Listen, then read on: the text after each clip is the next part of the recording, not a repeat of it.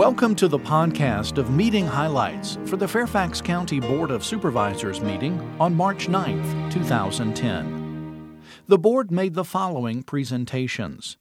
The board recognized Virginia Task Force One, which was deployed to Haiti on behalf of the federal government to assist with the rescue of victims after the recent earthquake.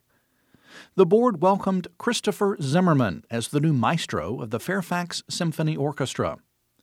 The board designated March two thousand ten as Intellectual and Developmental Disabilities Month in Fairfax County. The board recognized Ann Wong for receiving the Milken Educator Award. The board recognized the Fairfax County Health Department, Medical Reserve Corps, and others for response to the H one N one pandemic involving education, outreach, and delivering an unprecedented number of doses of influenza vaccine. The Medical Reserve Corps organized one thousand eighteen volunteers who contributed more than eighteen thousand hours in support of the Health Department's H one N one vaccination program. The board recognized Ellen Gallagher for her more than twenty years of service, most recently as Chief of the Capital Projects and Operations Division in the Department of Transportation.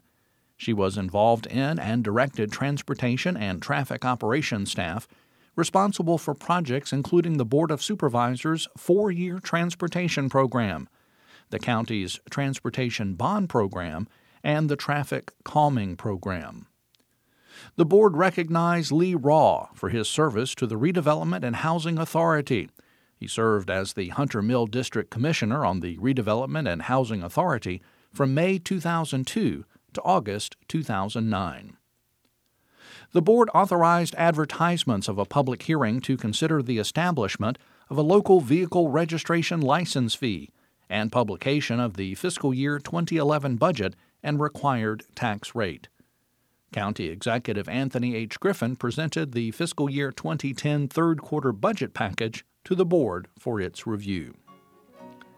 That's all for this podcast of meeting highlights for the Fairfax County Board of Supervisors. Thanks for listening. The Office of Public Affairs uses Twitter, a social media platform that allows short messages and updates.